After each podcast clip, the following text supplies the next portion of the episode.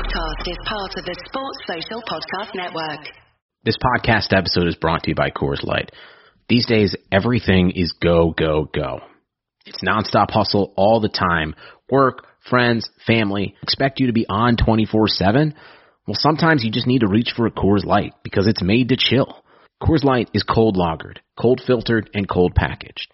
It's as crisp and refreshing as the Colorado Rockies. It is literally made to chill. Coors Light is the one I choose when I need to unwind. So when you want to hit reset, reach for the beer that's made to chill. Get Coors Light in the new look delivered straight to your door with Drizzly or Instacart. Celebrate responsibly. Coors Brewing Company, Golden, Colorado.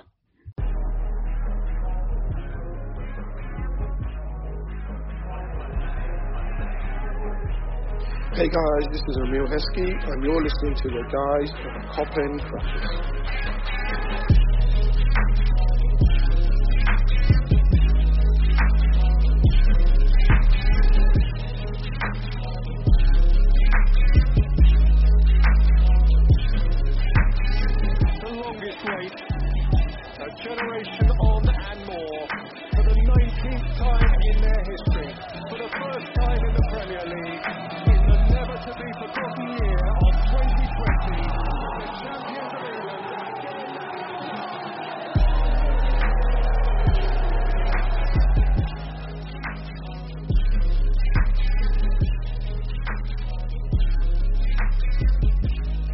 Hello, everybody, and welcome to this week's episode of Kop End Fracas, powered by Touchline Media Group. I am your host, Krish, and this week I am joined by Mike, Ellis, and Faruk. Gentlemen, how are you doing on this fine Tuesday evening? Uh, I do have to put it out there that we are recording this at half past nine on a Tuesday evening.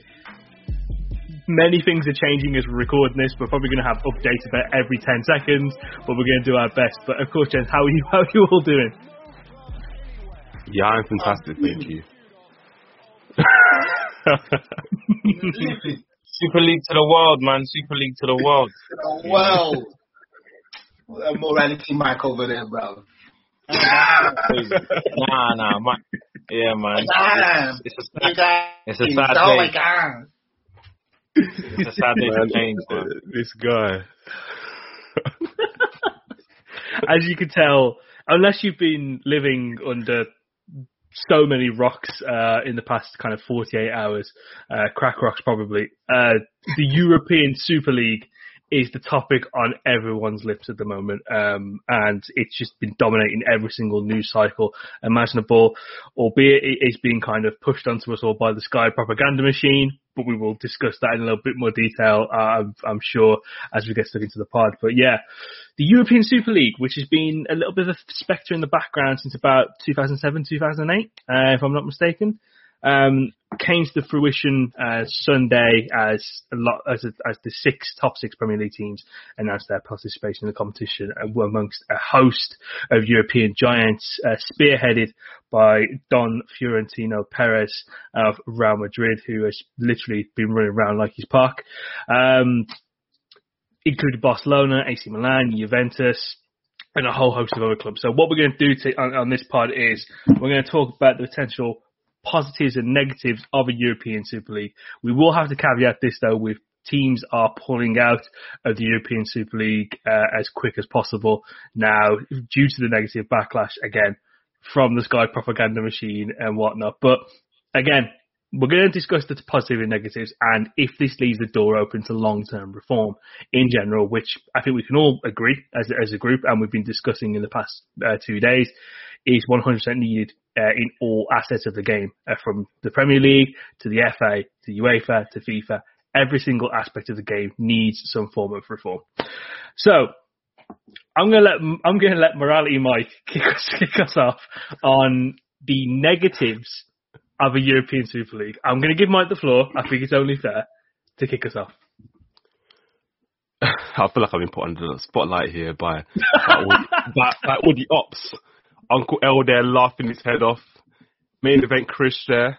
No, but to be honest with you guys, listen, I think we should recognise this moment as a critical juncture in the history of football.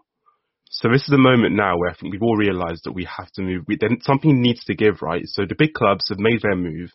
They want to obviously form this European Super League or wanted to form this European Super League. and I can understand from their point of view why they wanted to form the European Super League. My main my main objection was the idea that it kind of erodes the competitive ethos of football, which we hold as sacrosanct as football fans. So we believe that we should we need to be playing for something, right? The, the, game means something to us, right? And it's the idea that these 15 clubs can, can be in this in this European Super League and not face the consequences of their of their failure. We also know exactly why these clubs are forming this league. It's not because they want to provide us with an amazing brand of football, as Florentino Perez said yesterday. They want to entertain the fans. Real Madrid are in dire straits at the moment financially. So are Barcelona. So are Inter Milan. So are Arsenal Football Club. These clubs are really not in a good in a good place financially. Tottenham Hotspur could do with a cash injection themselves. You know, they're not they're not making big signings. Uh, they haven't been making big signings for the last few years. So these clubs all need money. So it's not the idea that these clubs are doing this for us, for the fans, for so we can they can play each other every week. It was mainly for the money, and I understand that. I understand why these clubs feel entitled to the money because these clubs bring in a lot of revenue. You know, Liverpool Football Club, Manchester United Football Club, these are the two biggest clubs in this country. The other clubs that join are massive clubs in their countries. Obviously, Tottenham, all these clubs are relatively, you know, important in their country. But the idea that 15 clubs can stay in the league together, never face the consequences of failure. They haven't got much to play for apart from a league title, and if they don't win a league title, that's it. That to me is against the competitive ethos of football that we hold as sacrosanct, as I said. And that that was my main objection with it. It's the idea that you can't be punished for underperformance because we see teams constantly, big teams punished for underperformance. Arsenal Football Club right now are at a critical juncture in their history. We speak about football being at a critical juncture. Arsenal now have been outside the top four for what, five years now? Four years? They're going to finish, what, ninth or tenth this year again. Leicester might occupy a space in the top four. Leicester already played Europa League football last year. If Leicester were to make the top four this year, maybe win the FA Cup as well, who knows? They go on to make some big signings in the summer. They can go from a club who were maybe on the periphery of the top six, of the big six, to maybe in a few years' time ousting Arsenal from the top six because Arsenal have underperformed and have been punished by Leicester as a result. So yes, this system we have now is unfair. And I'm not defending the status quo, by the way. I'm not defending Sky who have been hypocrites. And I think, you know, a lot of the Sky stuff has been absolutely ridiculous because Sky and, and the Premier League and UEFA, they all play a role and they've all provided a platform for the formation or the potential formation of Euro- European Super League because football as it stands now is deeply unfair. It's, it's, it's inherently unfair and it's inherently driven by greed as it stands. But this would have deeply entrenched greed to another level, right? These 15 clubs would have faced no consequences for their underperformance. And that for me was something I, I was really, really wholeheartedly against. And you guys obviously know you calling me morality Mike and all of this sort of thing. Listen, I, I understand, like completely understand where you guys are coming from as well on, on, on the issue, but I just felt really, really strongly against more than anything the competitive ethos for football and also teams not being punished for underperformance. But what I would say is football at the moment is fundamentally broken because you look across Europe, right? Juventus are going to win, or they were going to win you know, maybe another league title this year. Obviously, they're not going to win it because Inter Milan are going to win it instead. But they've won, they won nine league titles in a row. PSG are on course to win six out of seven, I think. Bayern Munich have won, what, nine in a row themselves as well? So these big clubs have a stranglehold over their leagues anyway. So something's got to give. Something's literally got to give. This is not sustainable. We can't keep seeing these European leagues dominate, these European teams dominate their league. We're the only thing stopping City from dominating the Premier League. City would have won the league four years in a row if it wasn't for us. Agreed. So, you know, we are at a critical juncture in the history of football, but I just thought, I feel like this move from these European super clubs was the wrong move. But I hope we are at a point now where we all realise that, listen, things need to change. The UEFA tournament that they proposed, by the way, is an absolute joke. The Champions League, that they, that's an absolute joke as well. But I hope we now realise that things have to change and we need to move on, have discussions about the future of football that can benefit all clubs, but ultimately I do agree with this. I, do, I do think big clubs deserve to eat a bigger slice of the cake because of what they bring to the table. I, I, think that was that was definitely well said, and I think the, the, the issue when we when we put it together in terms of in terms of greed, it's also been perpetuated by organisations such as Sky. Realistically, when you think about it, because when right. when when did realistically when did deadline day become a big thing? When did people dancing outside the grounds because they signed Mesut Ozil? I'm only using that as an example, by the way, because it's the only one I can I remember. When did that just become a thing? I mean, that whole fetishization, and that's good. I, am going to use that as a word today, by the way. I learned that word earlier on. I'm going to use it throughout this uh, throughout this pod. Um, that whole kind of glamorization of big money transfers and, you know, the use of money in sports has been perpetuated by Sky and it's literally personified by Jim White in a, in a yellow tie on deadline day. So it's, it's a give and take system. And ultimately, I think one of the reasons why this proposal was kind of sent through by a lot of the teams and more than likely probably backed by Liverpool was the failure to implement FFP uh, from a UEFA point across the board, as we knew that was one of the areas that John Henry and FSG primarily focusing on as being their competitive edge with the smart way that we do transfers and do business to kind of really cement ourselves as a super player, which to be fair to our credit, we've actually done in the past few years. Granted, we probably should have built on that, but again, that's a conversation for another day. But we've done that and it, it, it is a big shame. But Faruk, I'm going to give you the first rebuttal to what Mike said there and, and why you thought the European Super League was a good thing and the change it would have kind of implemented in the game. Okay, I mean, in terms of what Mike's saying, don't definitely understand a lot of the things he's saying. I'm not trying to, you know, come and say he's wrong for what he believes, but the facts are there for everyone to see that football as it is isn't competitive anyway. And I've had quite a few discussions over the last few days with friends and whatever, like everybody else has. And people complaining about, you know, the fact that the teams wouldn't be um, sanctioned for underperformance isn't true because that would have been subject, the founding members all would have been subject to review every five years, from what I understand. And if they were underperforming, they would have been dropped out. So that's from my understanding. Obviously, this was all a proposal. Um, so that's not true. Um, another thing is, if you look in the last 10 years, only six teams, actually seven teams have qualified for the Champions League from, from England. And that one time was Leicester. Outside of that, it's always the same six teams. It's four of those six teams that qualify for the Champions League. That's a fact. So those six teams have kind of by right over the last decade earned the right to be in that elite group by virtue of that alone, right? Now, everyone's saying, oh, but that means Leicester and Chelsea and West Ham wouldn't get a chance to, to, to play in the Super League or the Champions League isn't true because they would have given one more space to the best performing side.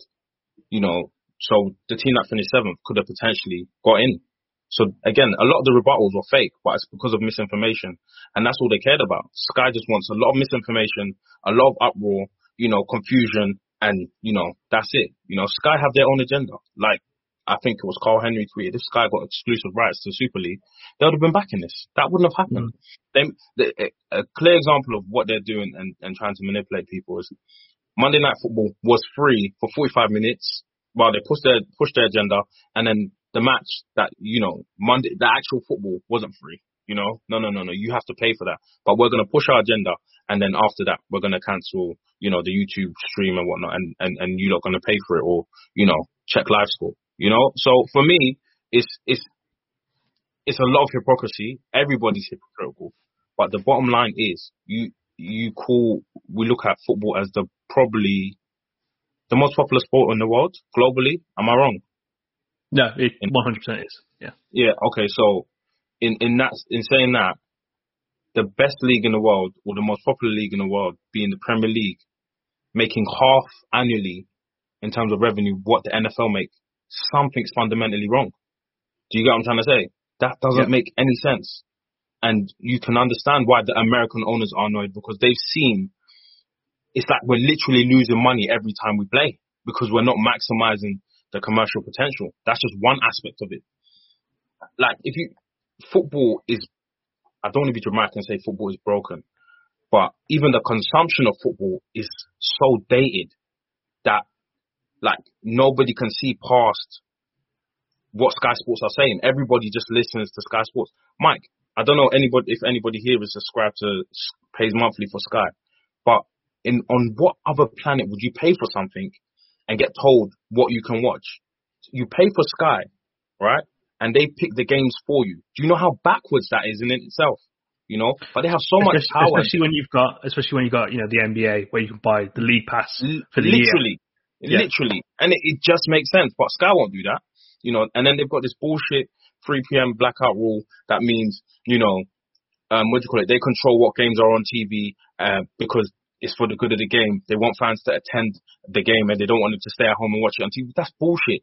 Because everybody would rather go and watch the match live than watch it from home. So that's bullshit. It's just control. But back to what Mike's saying about competitiveness, yeah, I think, no disrespect, Mike, that's BS. Because the league isn't competitive and it hasn't been for a while. And it's always the same teams competing. And like Fahy said in the group chat, Burnley and all those other yo-yo clubs and also all the other clubs that finish 9th to 14th do not care about competing. They do not set up to win. They set up to sustain and the owners literally take money, the same money that Man City and Man United are getting annually from the Premier League, they take it and they don't even spend half of it. And they just fill their pockets. And everybody sees what's happening.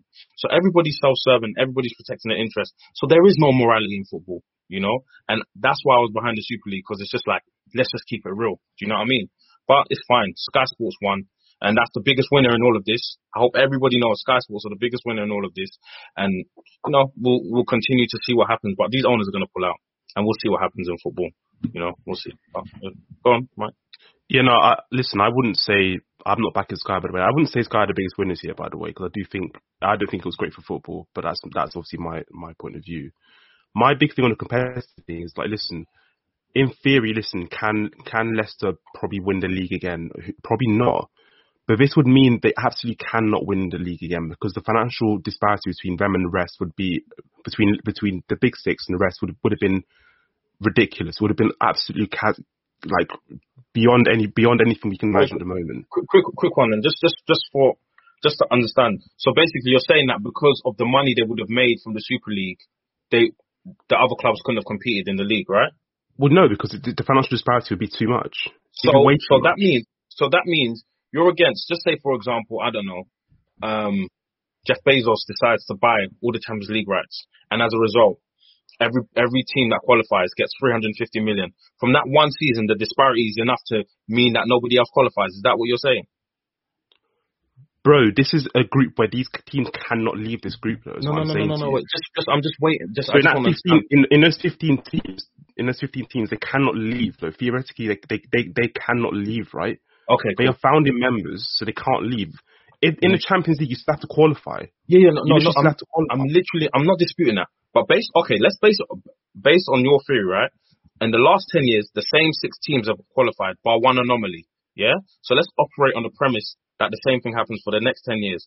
And then Jeff Bezos buys um, the Champions League broadcasting rights. And as a result, clubs are earning a lot more than they are, right? For entering, for qualifying for the Champions League. Is that, does that disparity create a lack bro, of competition. Bro, I'm not saying that football at the moment is fair or competitive. I'm saying this will okay. lead to a deeper entrenchment where it's irreversible. This will be and, irreversible. And, then I disagree. I, I, I disagree. That, that's, that's irreversible. View, bro. That's, that's, I, I, think, I personally think it will be irreversible. at the moment, we are still seeing teams. At the moment, we are still seeing teams buck the trend. How, how often in the last ten years have the big six finished one to six in the league? How often? Pardon? How often? Yeah, it's, it's almost all the time. So it's, almost, buck, it's not all, almost all the time. It's almost, it's almost all the time. Okay, so by virtue of Liverpool finished eighth some seasons. Liverpool, Arsenal finished what ninth, eighth, couple seasons. Seems a fucking once. trend. I think it's, I think it's only once. Um, they're not always um, finishing in the top six, bro. Check. I said yeah, but but they always they seem to qualify for Europa League. And that's the purpose of finishing Arsenal, within those. Arsenal qualified for Europa League last year because they won the cup, not because they finished. Yeah, the top, okay. Top so they, they're in the Europe. They're in Europe, right? Hello. Yeah, they're in Europe, bro. Yeah. Okay. Cool. Cool. Cool. Cool. So by virtue of that, they're in, in Europe. They're competing in Europe. All these six teams, unless I'm mistaken, for the last five years, most of them have competed in Europe. Right? At some okay, but the point for the is most that part. some teams can still buck the trend. Listen, I, I agree with you. What I do they the do with that? I made the buck. And bro, how can listen when these teams have been in Europe for how many years? As you mentioned, in in a row. Arsenal in, in Europe for, for how many years in a row? Tottenham in Europe for how many years in a row? Obviously, there is a financial disparity that that does begin to begin to, to, to, show up in these leagues. That's why we see Juventus winning their league nine years in a row because they've been in the Champions League for how many how many years they've been in. Right. But still, these teams, right? Let me let me land, let me land because these teams no can still sorry. be mismanaged. Arsenal can still be mismanaged to the point where they leave an opening for someone else to to take their spot. And if Arsenal don't buck up their ideas, Arsenal could fall by the wayside in the same way 10 years ago, we were like FSG away from falling by the wayside. Okay, okay. But And, can and be so the point is teams teams can have a financial advantage. They can be in the Champions League where they have to qualify, by the way, every year, but they can still fall by the wayside theoretically because there are still things that can happen. With this Super League, things couldn't happen. You're in this league whether you like it or not. I don't buy the whole five year review thing. I believe these teams would have been in this league whether they underperformed or not, and that's that. This with the with what we have now with the Champions League in place, yes, the same teams do still qualify, but we do see, as we are seeing this season, as we are seeing with Arsenal Football Club at a critical moment in their history, we are still seeing teams in this elite group underperform and be mismanaged. Tottenham Hotspur are in the same position. They've just sacked their manager. Who on earth are they going to employ? They, they might lose their best player. okay, These Mike, teams, Mike. still, these teams still get mismanaged and they still leave openings despite the financial disparity for others. Okay, and uh, um, in all these openings, right? Wait, let me tackle everything you're doing bit by bit. That's why I wanted to kind of cut you off so that I could tackle each thing. So look, you said they bucked the trend, right? With this trend that Leicester bucked, what have they done? What have they done with Bro, it? one When they- season, they- man. Pardon? One season, bro. So you need to give these teams time to like. When, Okay, once, no, like, no, no, no. Okay, okay. So, who, what other teams outside of the top six have qualified for Europe? Let's just Europe in general, so Europa and all of that. Stuff. But, but no, but Burnley did it that one year and then went Burn- completely off the rails. Wolves And- and did it Wolves- last year uh, and got to the was it quarterfinals? hmm And then, and then, West and then Ham. West Ham when West Europa Ham went. Done it Everton in 20, did it. after the quiet season, and Everton have done it recently as well. Yeah, to be fair, I think Ev- Everton are considered a mainstay for me in the Premier League. If you look in the Premier League, they're probably one of eight or nine teams that haven't rele- relegated for the last ten years. So I consider Yeah, them a mainstay. yeah, yeah. Yeah. Um, but this bucking the trend, I think, is heavily romanticized because these teams, what they actually do, and what you probably don't want to admit is, they succeed one season, they hoard the money that they get, and they don't improve the quality of the team, and then it's back to the norm every But, year. but Burnley are the prime example of that. It's not literally. But bro, bro, th- th- they have less of a margin for error when they do make it into this league because of the financial disparity between them and anyway. So if you're if you're got. Burnley, I- I think- if you're I think- Burnley and you the- make the big time, you, I think you the don't point have, the you point don't have trying to make is that if if if if you are in this league where you kind of get that opportunity to make that leap, shouldn't you go all in as opposed to kind of resting on your laurels to keep consistently keep improving in that? If you don't show the desire, then kind of what is the actual point? On the other side, you look at Wolves. They are trying to gear up to try and break into that kind of uh, top six mold. Whether they'll actually do it is a different, completely example in, in, Yeah. in its entirety. But they will be happy with being a, a Europa League club, being within that kind of top eight. So there needs to be some more ambition to kind of get yourself into the party, but also keep pushing on and doing a little bit more. But can I just say that I'm not saying at the moment football's inherently fair No, and everyone's. I'm not saying that. I'm just saying there's still a theoretically Yeah, more yeah, of a chance yeah, now that. That's true. I agree. than there I- would be. Than there would be if the Super League was put in place. That's my that's my argument. I'm not saying football's fair now and everyone everyone's winning um, Champions Leagues and everyone's having a good time. No, that's that's completely false. okay, all, all I'd say is, because Ellis hasn't spoken, but I'd, I'd just let this be kind of a wake up call because if things don't change, it's just a prediction. But I see a lot of owners pulling out. Um, because if you, if you're into, into, if you invest in something and it's not fulfilling its potential, even to maybe you'd say 50, 60% of what you're to pull out. It's really simple. These people are not stupid. Do you get what I'm trying to say?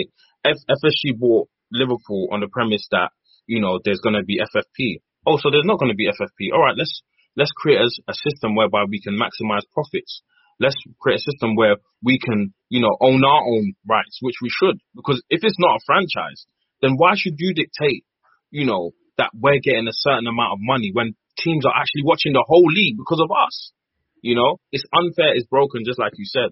And I think I'm more upset about the misinformation that's been spread and uh, the fact that now I, I feel like any potential of reconciliation or reform is not going to happen because people are so thick and stupid. Um, you know, I'm, I'm probably more frustrated than that. You know, Mike, you're taking a quite fair stance. It's, I don't think you're as extreme as some people have. But the reason why I wanted to see it is because I think football needs a change, like a massive, massive change. You know, but we're not going to see that now. We're, we're generally not going to see that. You know, we're going to get the Swiss model and in the UEFA Champions League, and, and everyone should enjoy that. You know, And and the funny thing about the Swiss model is there are a certain amount of elite clubs. They do miss out on the Champions League, they they're advanced Yeah, it- because of the ball. Yeah, that model is an, it's an absolute joke. That model. It makes no it's sense. more games, Um, more games, less money for for the big clubs as well than they would have got in the Super League. It's absolutely stupid. If people stupid. care about football, Sky going on there to ha- doing his big broadcast, MNF, Carragher there popping veins out of his head, Neville there crying on Sky. If they care about football, go on Monday Night Football next week and complain about the Swiss model the UEFA, UEFA Champions League are, are putting out there. It's horrible. But it's they- nearly they as bad. because it's it's it's not Sky's problem. It's BT's problem. Yeah. So it just it's it's a, it's it's a it's a calamitous fi- thing really, and I, I think we, we we do have I have to kind of piggyback on what Faruk said there. Mikey's coming from this as a rational, a rational Yeah. fan and a rational consumer. very definitely. He's not. He's not one of these jo- jobless folk that were like running at team buses, attacking players when they had nothing to do with the actual decision itself. Um, uh, yesterday, we have to say that because Mike's Mike's a good lad. He's from a good home. Um, lad. else, we're 25 minutes of the pod. I'm not urging you speak. I want to get your I want to get your thoughts uh, on, No, on, my- on the Super League. Yeah, Michael Faruk, Michael have done a sterling job. This is why we employed him. You know I'm saying? It's better than Monday Football, oh, mate, absolutely, bruv. You ain't got flipping Gary Neville spitting at your TV and it's, and crying. it's always and it's always free as well. So there you go. Oh, mate, I'm saying? Free, all the way through. Fucking Sky, bro. But yeah, my, my thing was, was the reason why I, I was for it is because one, I like chaos, if you know me by now. I just like that. I just like everyone. I just like the fire. I just like everything burning to be fair. I was there for it. But also, like Faruk said, I think um, I'm from a premise of if we as a club bring in the most um, most views to your product, we should be we should be given a good amount of money. Do you know what I'm saying? If BT are given just BT, BT own all the rights to, in England to show Champions League or, or UEFA's products, whatever. If BT are giving you 400 million pounds a season, yeah, why on earth is the winner of the Champions League only getting 19 million? Do you know what I'm saying? That's one. Whose pocket? Also- whose pocket is it lining? Who's yeah. Where's the been money? Where's the money going? Where's the money? was saying, yeah, Where's the it, that is Arteta money, though. Bill? that's that's what I'm saying. That's one thing. Also, and also like if you look at in the last 20 years, if you look at all the people that've gone to the final, it's mainly the top the top teams. Bar Valencia twice, um, Ajax, not even Ajax, Valencia, who else? Bayer Leverkusen, uh, Porto and Monaco, and one other team. But majority of the teams is, is the big, the big um, To to be honest with you, I'd probably say that we were probably the one one of them who booked the trend. Really, when you think about it. Yeah. Yeah, Yeah, the four or five. five. The last twenty. Yeah. Yeah, exactly. Four or five. like we we was like raw, like Liverpool's here. So again, um, it's, it's a thing whereby these teams need to be like you need you need to sweeten them up, man, because they're doing your product a good good service, fam. Like we watched Bayern Munich and PSG, two teams who didn't want to go into the into the what's it called into the Super League, but we watched that game and we watched the excitement. It was a good good good match. Do you know what I'm saying? Like we we won't feel the same way of watching Porto and Seville. Like who's gonna watch that? who's gonna turn around and say, "Oh yeah, I want to watch," unless you support Porto and Seville. Well, it's, Or- it's it's it's the game. It's it's it's more the games that pop up and they're more. Let's say Krasnodar against Atalanta, games like that, games that won't really get any traction outside No. of those two cities that they're based in. And and the thing is, those teams and those those teams will probably get the same amount of money as a Liverpool versus Real Madrid, which is ridiculous. Because if you look at the mm-hmm. views, the Liverpool Real Madrid will always be more. So that's that's why I was more in favour of the Super League because I like people taking who I like people who will take their um who will take their lives into their own hands, who will take their destinies into their own hands. Like you're not you're not playing us good money, so we're gonna do this thing ourselves and it, sh- it showed UEFA and it showed FIFA that raw these men can actually do it. And again, like Faruk said, it's not, if it's not a franchise, why are you dictating to us what we can do? Like I think I popped in group chat the same thing. Like if I have a brand and I have something, how can you tell me where I can show my brand? Liverpool have their own um, TV station. like in my head, I'm thinking, well, if we have our own TV station, surely we can show a League Cup and an FA Cup on our own TV station. Because The own, their own TV station where they only do the pre-match build-up and then the TV station goes dark for 120 minutes. it, it's mad. Like, and it's our TV station. So why can't we show our team on our TV station? And so things like that baffle me. Like, so I, I, I just feel that again. Yeah, football is broken because, like you, you, you're right, Mike. Uh, a Leicester might one day break into the top four. They might, but the next season they're gonna fall out because they just don't have the wherewithal to to um, fight off the big teams. These big teams already, disparities already there, and this is what Sky done. This is Sky's fault. This is Sky's fault. The disparity is there. That it's not. It's not fair playing. It's not fair. It's not fair. But this is just what Sky done. They've done it from the inception of the Premier League. The big teams got bigger. Before the Premier League, Man United hadn't won the title for 26 years. Premier League comes in, they have money, they use their money well. Boom, game over, it's finished. Do you know what I'm saying? I, I talked about Oldham and Swindon. They were in the Premier League when they started. Because the money didn't trickle down, they could never ever come back again. So Sky have taken the Premier League. They said that F the, uh, Football League, we're going to give you a little bit of money, and you're just going to be there. But now it's all of a sudden like, oh, the big big teams are saying like, no, we don't like that. We're ducking out. It's all all a big problem. See, I'm always against the hypocrisy. I'm against I'm against the lying and the thievery and the treachery of FIFA and UEFA because it is ridiculous, man. Like I said in the group, football's been dead for a long time ago. You've allowed billionaire owners to come in and dictate what they want. This is the monster that you created. Um, the, the, the, the roosters or the chickens are coming home to whatever the, whatever the saying is, man. Bruv, I'm livid, fam. I wanted to see chaos. I wanted to see FIFA cruel to their demise, but we're not gonna have it now. It's a shame. Can, can I make a point off the back of what Elle said about hypocrisy? Because I do think that's something that's been quite prevalent over the last 24 hours, 48 hours, however long it's been. It feels like it's just been like the most intense like period of football ever, basically. But I say, I say this every week. Time is a void right now. Yeah, it really is. at home.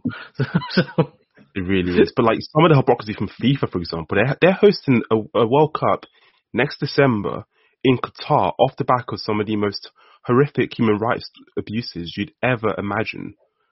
Absolutely, them taking the moral high ground is an absolute farce. It's mad. And I'm how- not gonna and lie. I'm is- a hypocrite and how 'cause I'm is probably going to that, but still, like, honestly, Nah, bro, Keeping don't it go real. honestly, honestly, because the, the, no, no, no, no. but It's a joke. Like, joke. yeah, yeah. it's a joke. It's a probably joke, won't bro. go. Honestly, You know, but um, So nah. UEFA as well, and, and UEFA taking taking a super, taking the, the the more high ground when they produce a competition with this Swiss model, it's just as bad that entrenches elitism.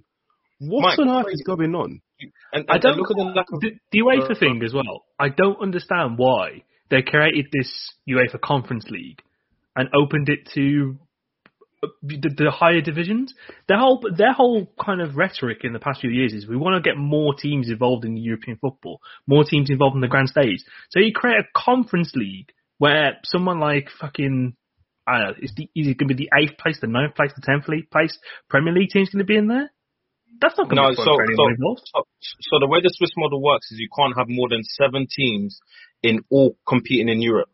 So if so, for example, they're going to have the Champions League, Europa League, and this UEFA um, Conference League, right? And only one Okay.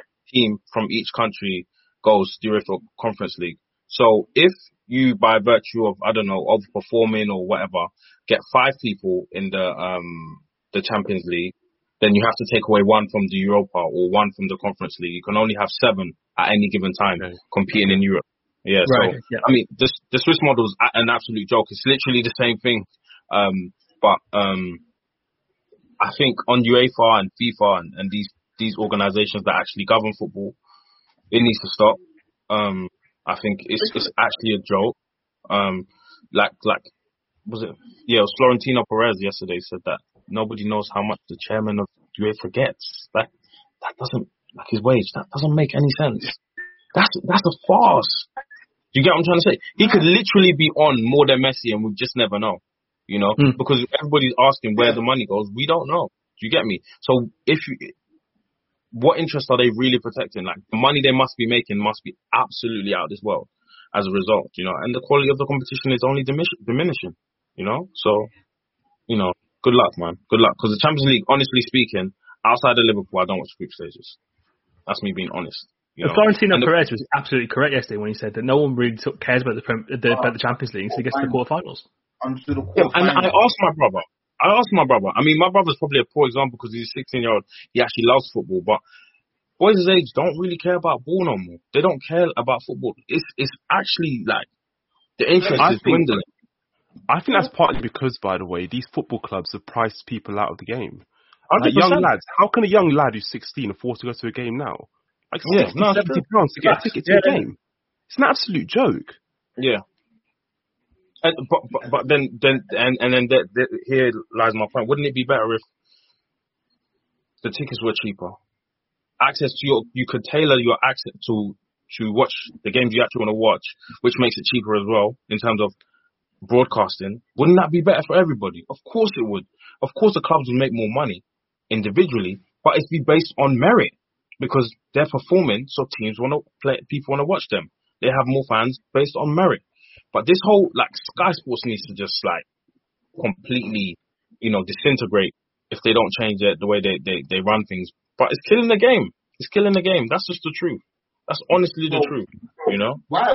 The thing is, yeah, my thing is, why would you pay, let's say, eighty pound a month to be told, oh, you're gonna watch Aston Villa versus West Brom at Sunday? At They 2 want o'clock? they, they wanted to charge you fifteen pounds to watch West Brom fucking was Oh. it Burnley Sheffield Dur- United. dur- during a pandemic, by the way. During people are so- People are actually people. You know what? Everybody is susceptible to this. We're so stupid. Like we we are. Like, like we're so Bro, stupid because I this was our I hon- chance. I honestly hope this is a moment where we realise just how unequal football is. And listen, I do believe the bigger clubs should eat a slice of the cake, but I also do think we need to look after each other here as well and make sure that we aren't seeing these these inequalities between But- but- clubs but- grow, grow and grow and grow. That's my big concern. But, but personally. Mike, Mike, Mike, you see, this is where I, I feel like you're being very naive, um, because we had an opportunity to see, you know, when the shoes on the other foot, when the smaller clubs, do they really care? Let's see. Let's have five subs. Let's all have five subs. Just something as small as that. They didn't want to give. That's what I'm trying to say to you. Imagine, like, you run a business. You've been in that business for 20 odd years, right? And there's a new employee and there's a new legislation, which means, you know, we're going to get extra 15 minute break, right? But obviously he's like, nah, I don't want the, I don't want the CEO to get an extra 15 minute break. Man's out here grafting. I'm trying to move up the ladder. Fun that. If he gets a 15 minute break, that means I'm working less and I have less chance to get a promotion. And he has the same equal vote as you that's been there for 20 years. Like, Fair. on every single matter, not just like big things. Five substitutions. Five. And guess who suffered for for, it? for, for player welfare. You get, literally in the interest of physical Bro, I, health. I understand that by the way, but that, that doesn't so- mean so- we should so- ignore the wider inequalities in football. Like I So- understand so that. for me, I understand that. so for completely. me, I'm gonna say here, I don't really, I don't really care about the smaller clubs because they don't care about the bigger clubs either. Nobody cares about nobody. So we need to stop pretending that it's all holistic and we because it's not a franchise. So nobody cares about nobody. Okay, it's never gonna happen because it's not one league that is like supporting each other. Everybody's competing in every single way. Off the pitch and on the pitch. So nobody actually cares about anybody. But this fake morality thing needs to stop. Mike, you need to wake up because it's not real. It doesn't exist. No club likes another club. No such thing exists in football. And, and That's my is, opinion. and, and the thing is, yeah, and the thing is, and the thing is, yeah, like, for instance, we paid, we gave Southampton 75 million British, British sterling pounds for Van Dijk, yeah. Whatever they done with the money, that's their business. But the money trickles down. If your player is good and the top teams have the, mo- like Florentino Perez said it, he said it, like, the small teams will, will benefit because we're gonna come, and- we'll have more money to come for your best players. Like, for instance, Grealish will probably leave in the summer for Aston Villa, probably Mhm. say 75 or 100 million, whatever. Fam, you've just got, you just banked Do, 100 do, do, do you not do you not think now? Do you not think after all this has gone down, Villa are going to go? Why are we going to send you s- s- sell you a new uh, player now after you try to leave? Price has gone up. It's 120 million now. You know what I'm saying? It's, Yeah, it's, no. It's, we got to talk about FSG by the way. Surely. Yeah, yeah, Mike, you do that. You do that because you, you have a lot to say on this. bro, my, my thing is, listen, I can un- again, I can understand from a club's point of view why they felt, listen, let's join the Super League. My problem is, why don't you front this up yourselves? Why don't you say, listen, you you release a statement on the club website without any word from yourselves? It's, it's Joel Glazer that's in the statement. It's Florentino Perez, I think, as well. My big problem with with FSG has always been, and I, I I've been someone by the way who's always said, you know, listen, whenever they make mistakes, there's there's genuine contrition after the matter. So they are genuinely sorry. So for the ticket, the ticket prices in 2015, whenever it was, they were genuinely sorry. I felt. I thought they were sorry when they tried to trademark Liverpool, the, the, the name. I thought they were sorry after that. I think honestly, I think this moment has made me realise that they make these mistakes. They don't actually care or understand the club or, or, the, or the culture of the club, and they make these mistakes because of their poor communication skills and they're cowardly in the way they manage things. And that, that's my big problem. Like, you, if you're going to make a decision of this magnitude, you have to front it up. You have to. It's simply like cowardly to not do so. To, to leave the players in the dark where they're the ones fielding questions after we play Leeds and before we play Leeds. Your manager's fielding questions before the game, after the game, during a press conference. That is cowardly. Yeah, that's embarrassing. cowardly. That's proper embarrassing. I'm so. It's embarrassing from all the clubs involved as well because every single manager of the uh, clubs involved have had to front these questions, and then they're thinking, well, "I weren't, I wasn't consulted in this. I found out the exact same way you are. I have the exact same information that you have. No one's told me, so how can I give you a, a proper answer?" And then Do you they're going to believe go off. Nah, I I'm think sure they- Klopp, Klopp said something yesterday that made me think he knew, he had a little bit of an idea about it. He said that he saw the. He's, I don't know. I don't know if he was on about the actual Champions League format itself, but he Champions said League. something where he he said something where he said, "I saw the plans months ago, and I don't actually agree with it." yeah, I think it was the Yeah, Champions I- League. They were definitely listen. They were definitely briefed. They're not desperate. I'm sorry, they've been briefed. They've known about this for a long time, but obviously, FSG being as intelligent they are as they are, and these football owners are actually really intelligent people. yeah, Like, they're, they're, they're not. This is the thing. They're not stupid people. You know what I mean? you get me? The, the- you, know, the Glazers, FSG, Kroenke. These guys are not stupid people. I mean, look Bro. at Stan Kroenke. Has the Denver Nuggets, has the Los Angeles Rams. You look what he's done with both franchises. These guys are not stupid people. No, yeah, they're, they're smarter than most people you know. Maybe not Mike because he probably went to school in Cambridge and that. But um, no, I'm joking.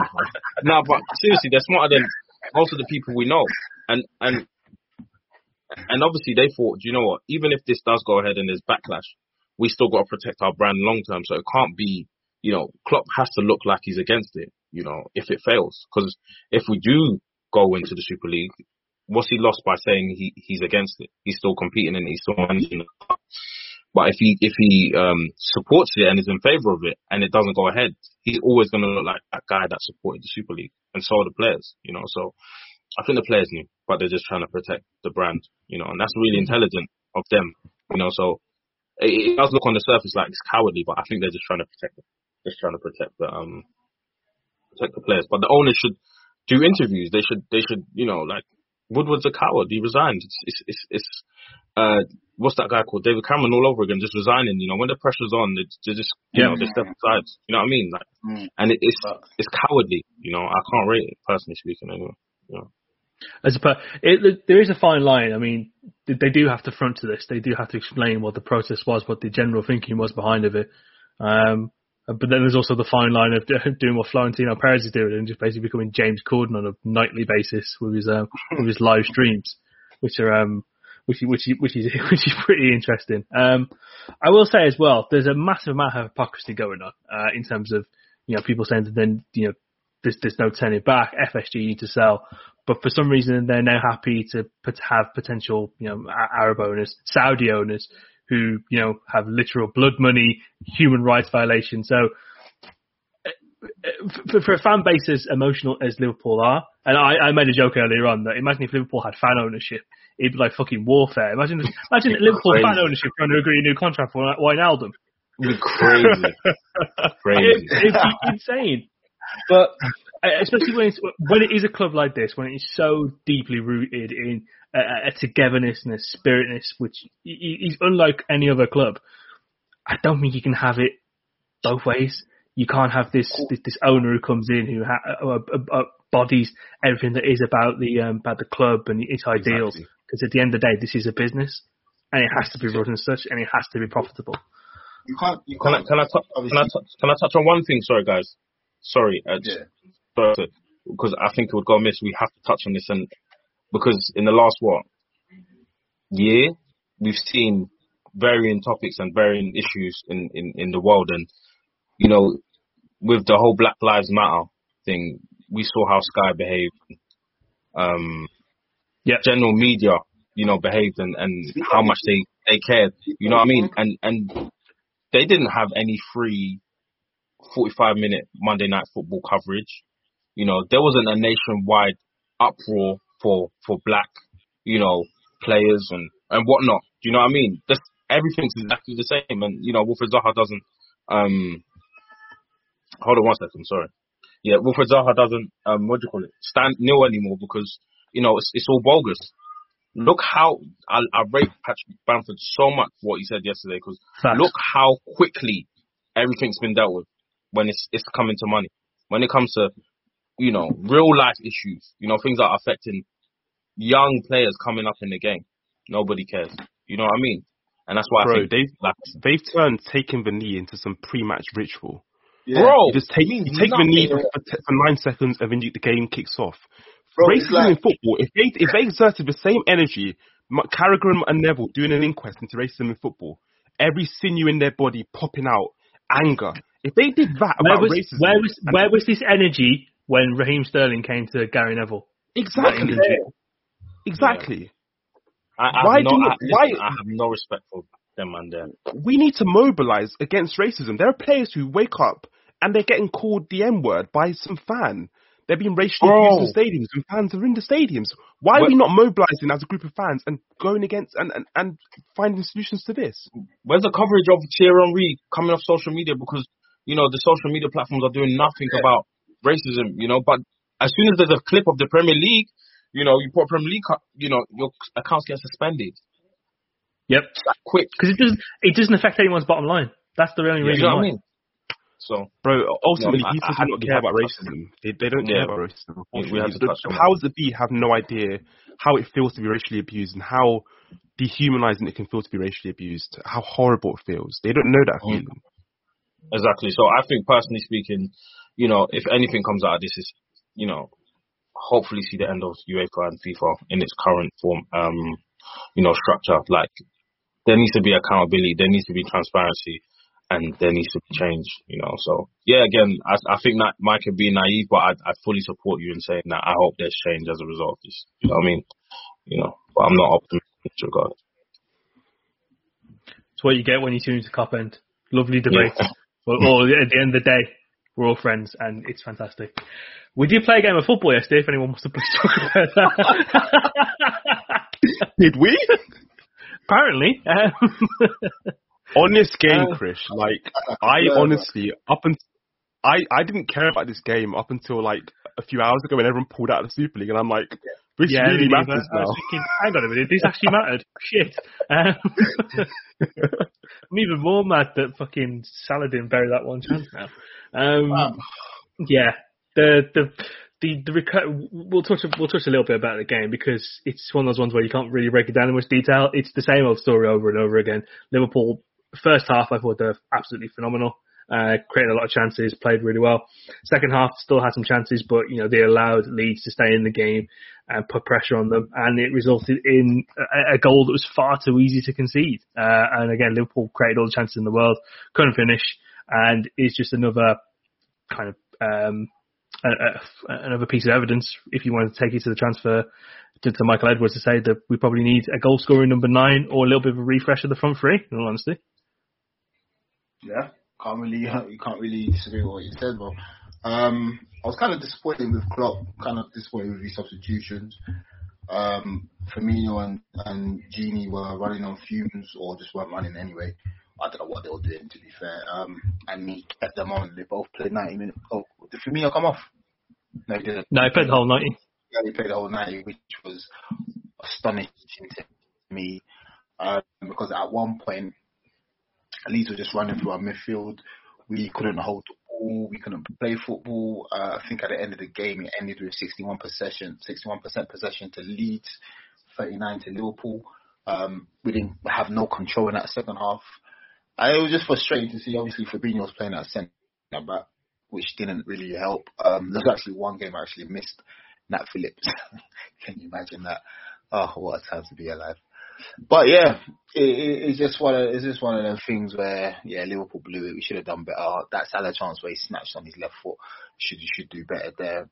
Um, Jota had a couple of chances where he should take. It's just frustrating, man. It's just very frustrating because that first half was sick, man. We was cutting them to sh- to shreds. They could not handle us. Trent was going down that right hand side like a steamroller. Um, Robertson looked good. Was getting in behind. There was one. There was one chance where Gini's got the ball on the edge of the area, and Mane is just practically by himself, and Gini just decides to go and shoot on his left foot. Not too sure what that was about. Can someone tell me? No clue. That And pissed me off so much. Was that not crazy, Krish? Sorry, I couldn't like. Yeah. It's, in, it's insane. He, there's so many moments with Wijnaldum where it looks like he's kind of got the outlet to lay a, like a, a clever pass, but then for some reason takes seven touches and recycles possession. And you just sitting there thinking, why is the ball the back's feet when we were literally by the goal? Like, what is actually happening? what was going on? Um, just- He's, just- he's a crazy I just- footballer, Gino Wijnaldum. Absolutely crazy footballer. I mean, I'll, I'll miss him, but stuff like that, I'm going to be like, fucking hell, lad. Like, what's going on? Um, I thought we we gotta give, I gotta give a massive shout out to Thiago last night. I think that was maybe one of his best games uh, in a Liverpool shirt. Um, yeah, he was good.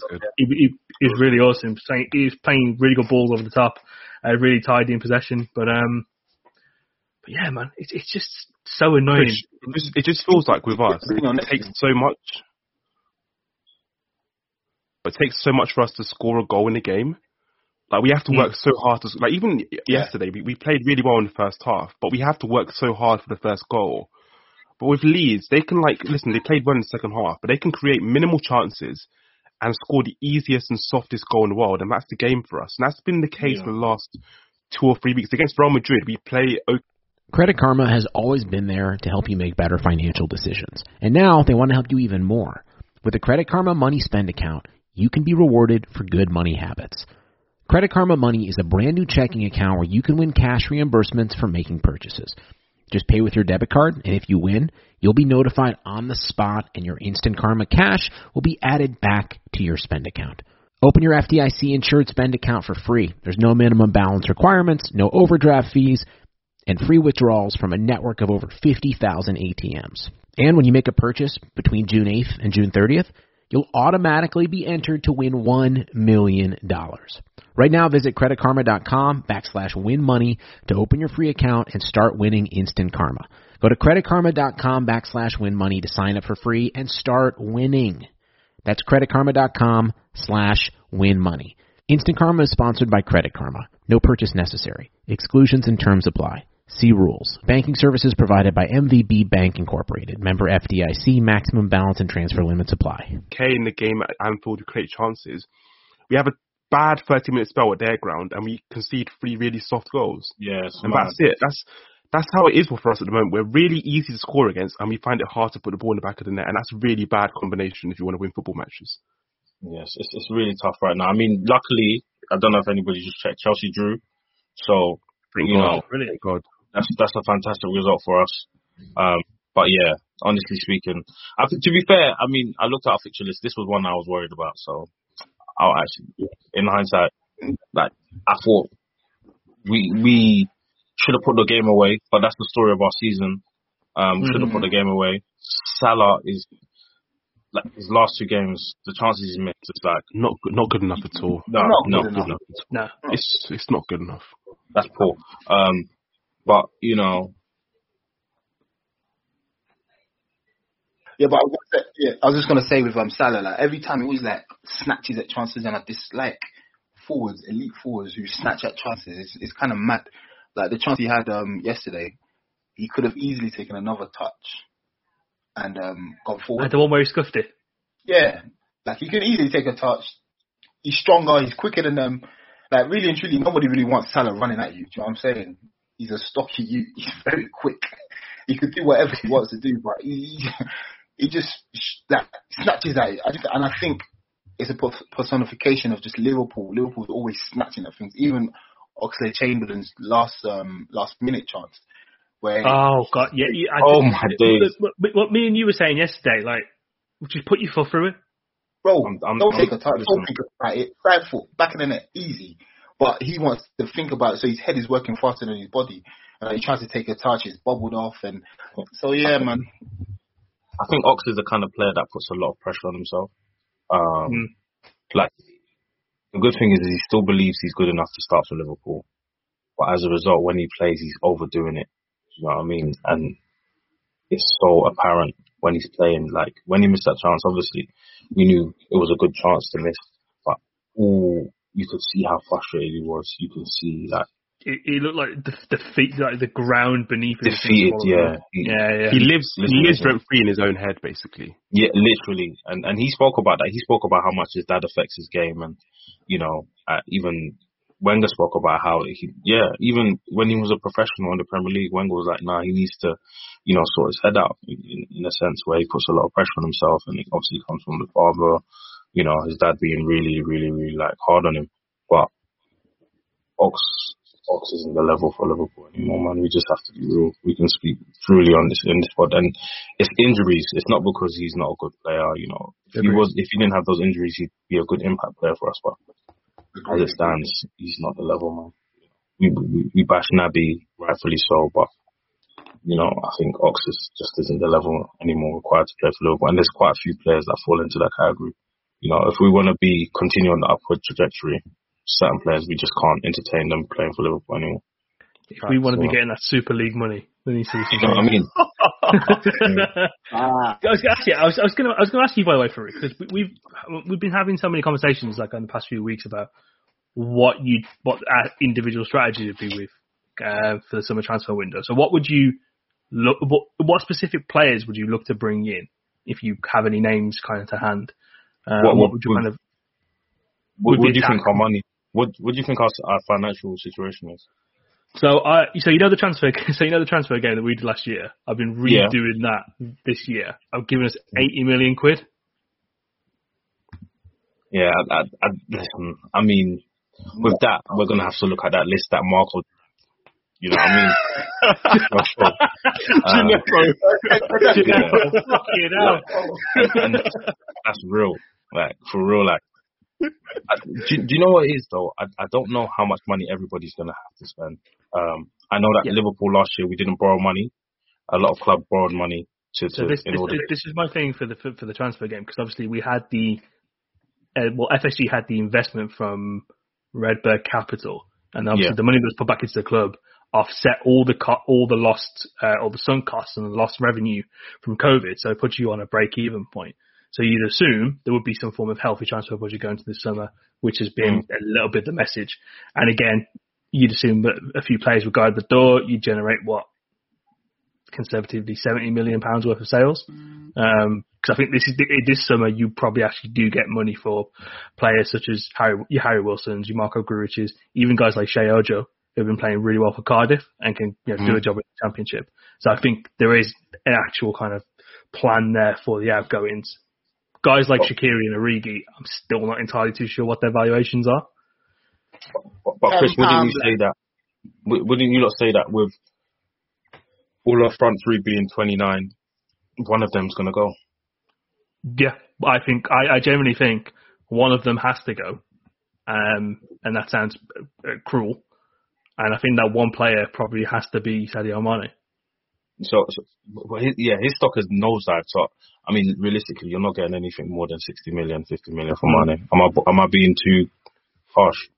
I think you can get, you can probably push one of the clubs to get paid 70, but yeah, his Maybe value, PSG because he's a French speaking player. You never know. Yeah. But but honestly speaking, um, I, I I would go for Sancho.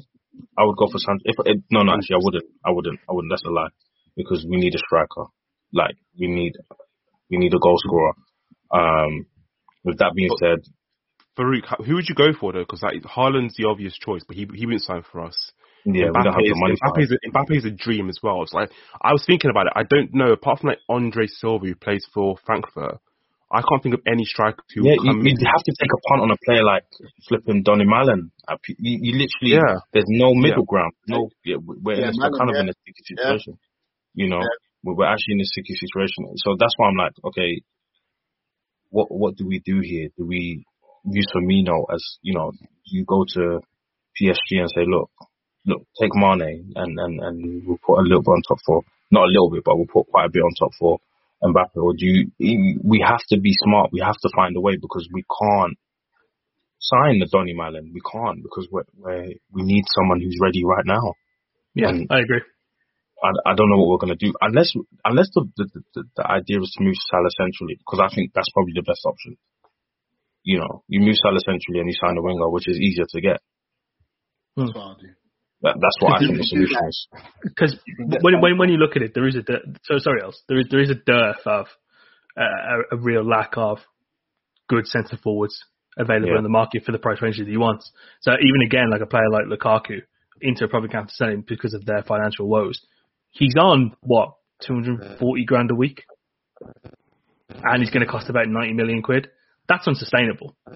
For, for, And he's twenty. what What's the it? 27, 28? We can't. do Yeah. Um, Harry Kane's, he- Harry probably available. Well, he wants to be available. We can't afford him. We can't afford the players that we need in that. Oh yeah, and, and Daniel Levy would rather set himself on fire than sell him to someone like Liverpool. You know what I mean? It's just just, Yeah. just how it is.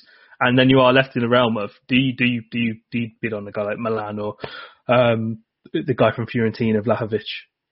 Do you kind of go for these type of players where they're, they're young, they're still raw, they've proved they can do the business in their respective leagues, but can they do, but doing it in the Premier League is a completely different beast. You look at a guy Yeah. like you know West Ham took a punt on Sebastien Haller for 40 million 40 million pounds plus didn't pay, did not pay off for them whatsoever, and he was banging in goals and getting assists for Frankfurt in the Bundesliga. So it is a risky game, but I think that might have to. I think the the swap deal with PSG. I think that might have to be something they generally look into, or they have looked into in terms of Mhm. what they do with a player. And it might even have to, i- if it got to a point where they were like, okay, not even a straight swap deal, but something on top, and maybe Mohamed Salah for Kylian Mbappe. At least you're getting Yeah. a younger asset in return. It's something they might Yeah. just generally have to look at because there's also other areas of the pitch we do need to strengthen. I think centre back is still an issue. I think goalkeeper, in terms of uh, having a dependent number two goalkeeper, has to be looked at. Again, there's a shortage of goalkeepers um, that we would want to have of the level of a Liverpool backup because if someone's good enough to be back off Liverpool, they probably do end up being the number one goalkeeper at another club. We saw that with you know, Emi Martinez, etc. And, and again, central midfield is going to be an issue. Do you, do you think cent- central midfield? I mean, guys, I, I don't know what what's going on with Curtis Jones. Like, Yeah, I think he's carrying What? a knock. okay, He's injured, because but, but I think there's something deeper, man. because I think it's because I, I I feel like he was making headway. No, yeah, I and no, I, you know, I, I, I, I honestly It's, think it's ever a knock. since that ever since that incident with the England under 20, 21s. prior to that, though, Mhm. prior to that, yeah, well, he wasn't playing. He wasn't playing prior to that. Yeah, I, I just I just think that like, in in the situation we're in as a club, right, you need that kind of player with a bit of magic, and we obviously thought Thiago will be that, and I I think maybe he can be in in a fully fit Liverpool team, but Curtis Jones is a bit unpredictable in the centre of the park. You know what I mean? And I feel like we could have used him, and I feel like centre mid would probably be the least of my worries going into the summer personally speaking. I think we've got one more good season out of Jordan Henderson. We, Fabinho's fantastic. Um, Thiago will come, will come good. I think. Um, you know, Gini's gonna leave, but I feel like maybe Gini's replacement is Curtis Jones in a different way because we become more attacking. Um, maybe Shaqiri's replacement is Harvey Elliott. That's how we we have to kind of approach it because how many games has Shaqiri really played and what has he actually done? You know, um, um, we we need to get rid of Divock Origi because he doesn't actually play for the club anymore, essentially. Um, Faruk, don't, but Faruk, don't get my pot tonight, please. My head. uh, no, it was his birthday the other day. Let's not. you know what I mean? But no, no, I I, I think um yeah, I'd, I'd probably go for Sancho and Mus- um Salah in the middle. That's what I'd do for our front three. Um, and and maybe go with a different system, play four two three one, or Now you know, with, move Salah. with, with, with a four-two-three-one, It's an obsession. I I know. It's. Yeah. No, no, I, I, I actually agree that he does have his merits at, at, at the moment. Um, but with the Curtis Jones point, I will make this our last point before we kind of do sign off. Do you think you'd benefit from being on the left hand side of a four two three one? Yeah, that that that, that would work definitely because that's that's actually where I first saw him play as a youth player. Um, on the left hand side, it wasn't in a four two three one; it was a four three three. But I do feel like you know in a four two three one, you're a little bit more central, you know, Yeah. um, and it's a little bit more compact. And you know he he has got that, you know, outside of the box finesse into the top right hand corner from the left side. I think he's got that in his game. I think we actually have a really really good talent in our hands in him, you know, and I think we need to do the best to make sure within the next 18 months he's starting for us regularly. That would be a, a bitter disappointment if he's not. You know, I that agree. means we failed, you know, for me personally. So if that means a 4 2 3 run, and I, I do believe it is an obsession, but I actually do believe secretly that Klopp wanted that system. You know, he's wanted that, but personnel hasn't allowed us to do that, you know. Um, but yeah, no, I think the front three, one player is going to make it. If we add, like, just say even the front three as is, you add Sancho to that. Now you have Jota, Firmino, Mane, Salah, and Sancho. That's crazy. Just by adding one player. Do you get what I'm trying to say? So Yeah. it's just about the money. There's no money there. You know what I mean? There's no money. Do you know- do you know- Even But you know what I'd be doing in the transfer game if I was. I'm I'm really looking forward to see it. Uh, looking looking to look forward to see it. I'm I'm, I'm generally surprised that we've not heard anything about maybe Memphis Depay as well. But that's it. Oh That's yeah, wait. Has he? He didn't resign in it. So what's what's happening with him? Free agent. That's something to look into. Actually, I didn't. That didn't cross my mind. Yeah. It's going, it's going to be an interesting summer. That's that's for Yeah. sure. Because I think there's a lot of important decisions that do definitely need to be made.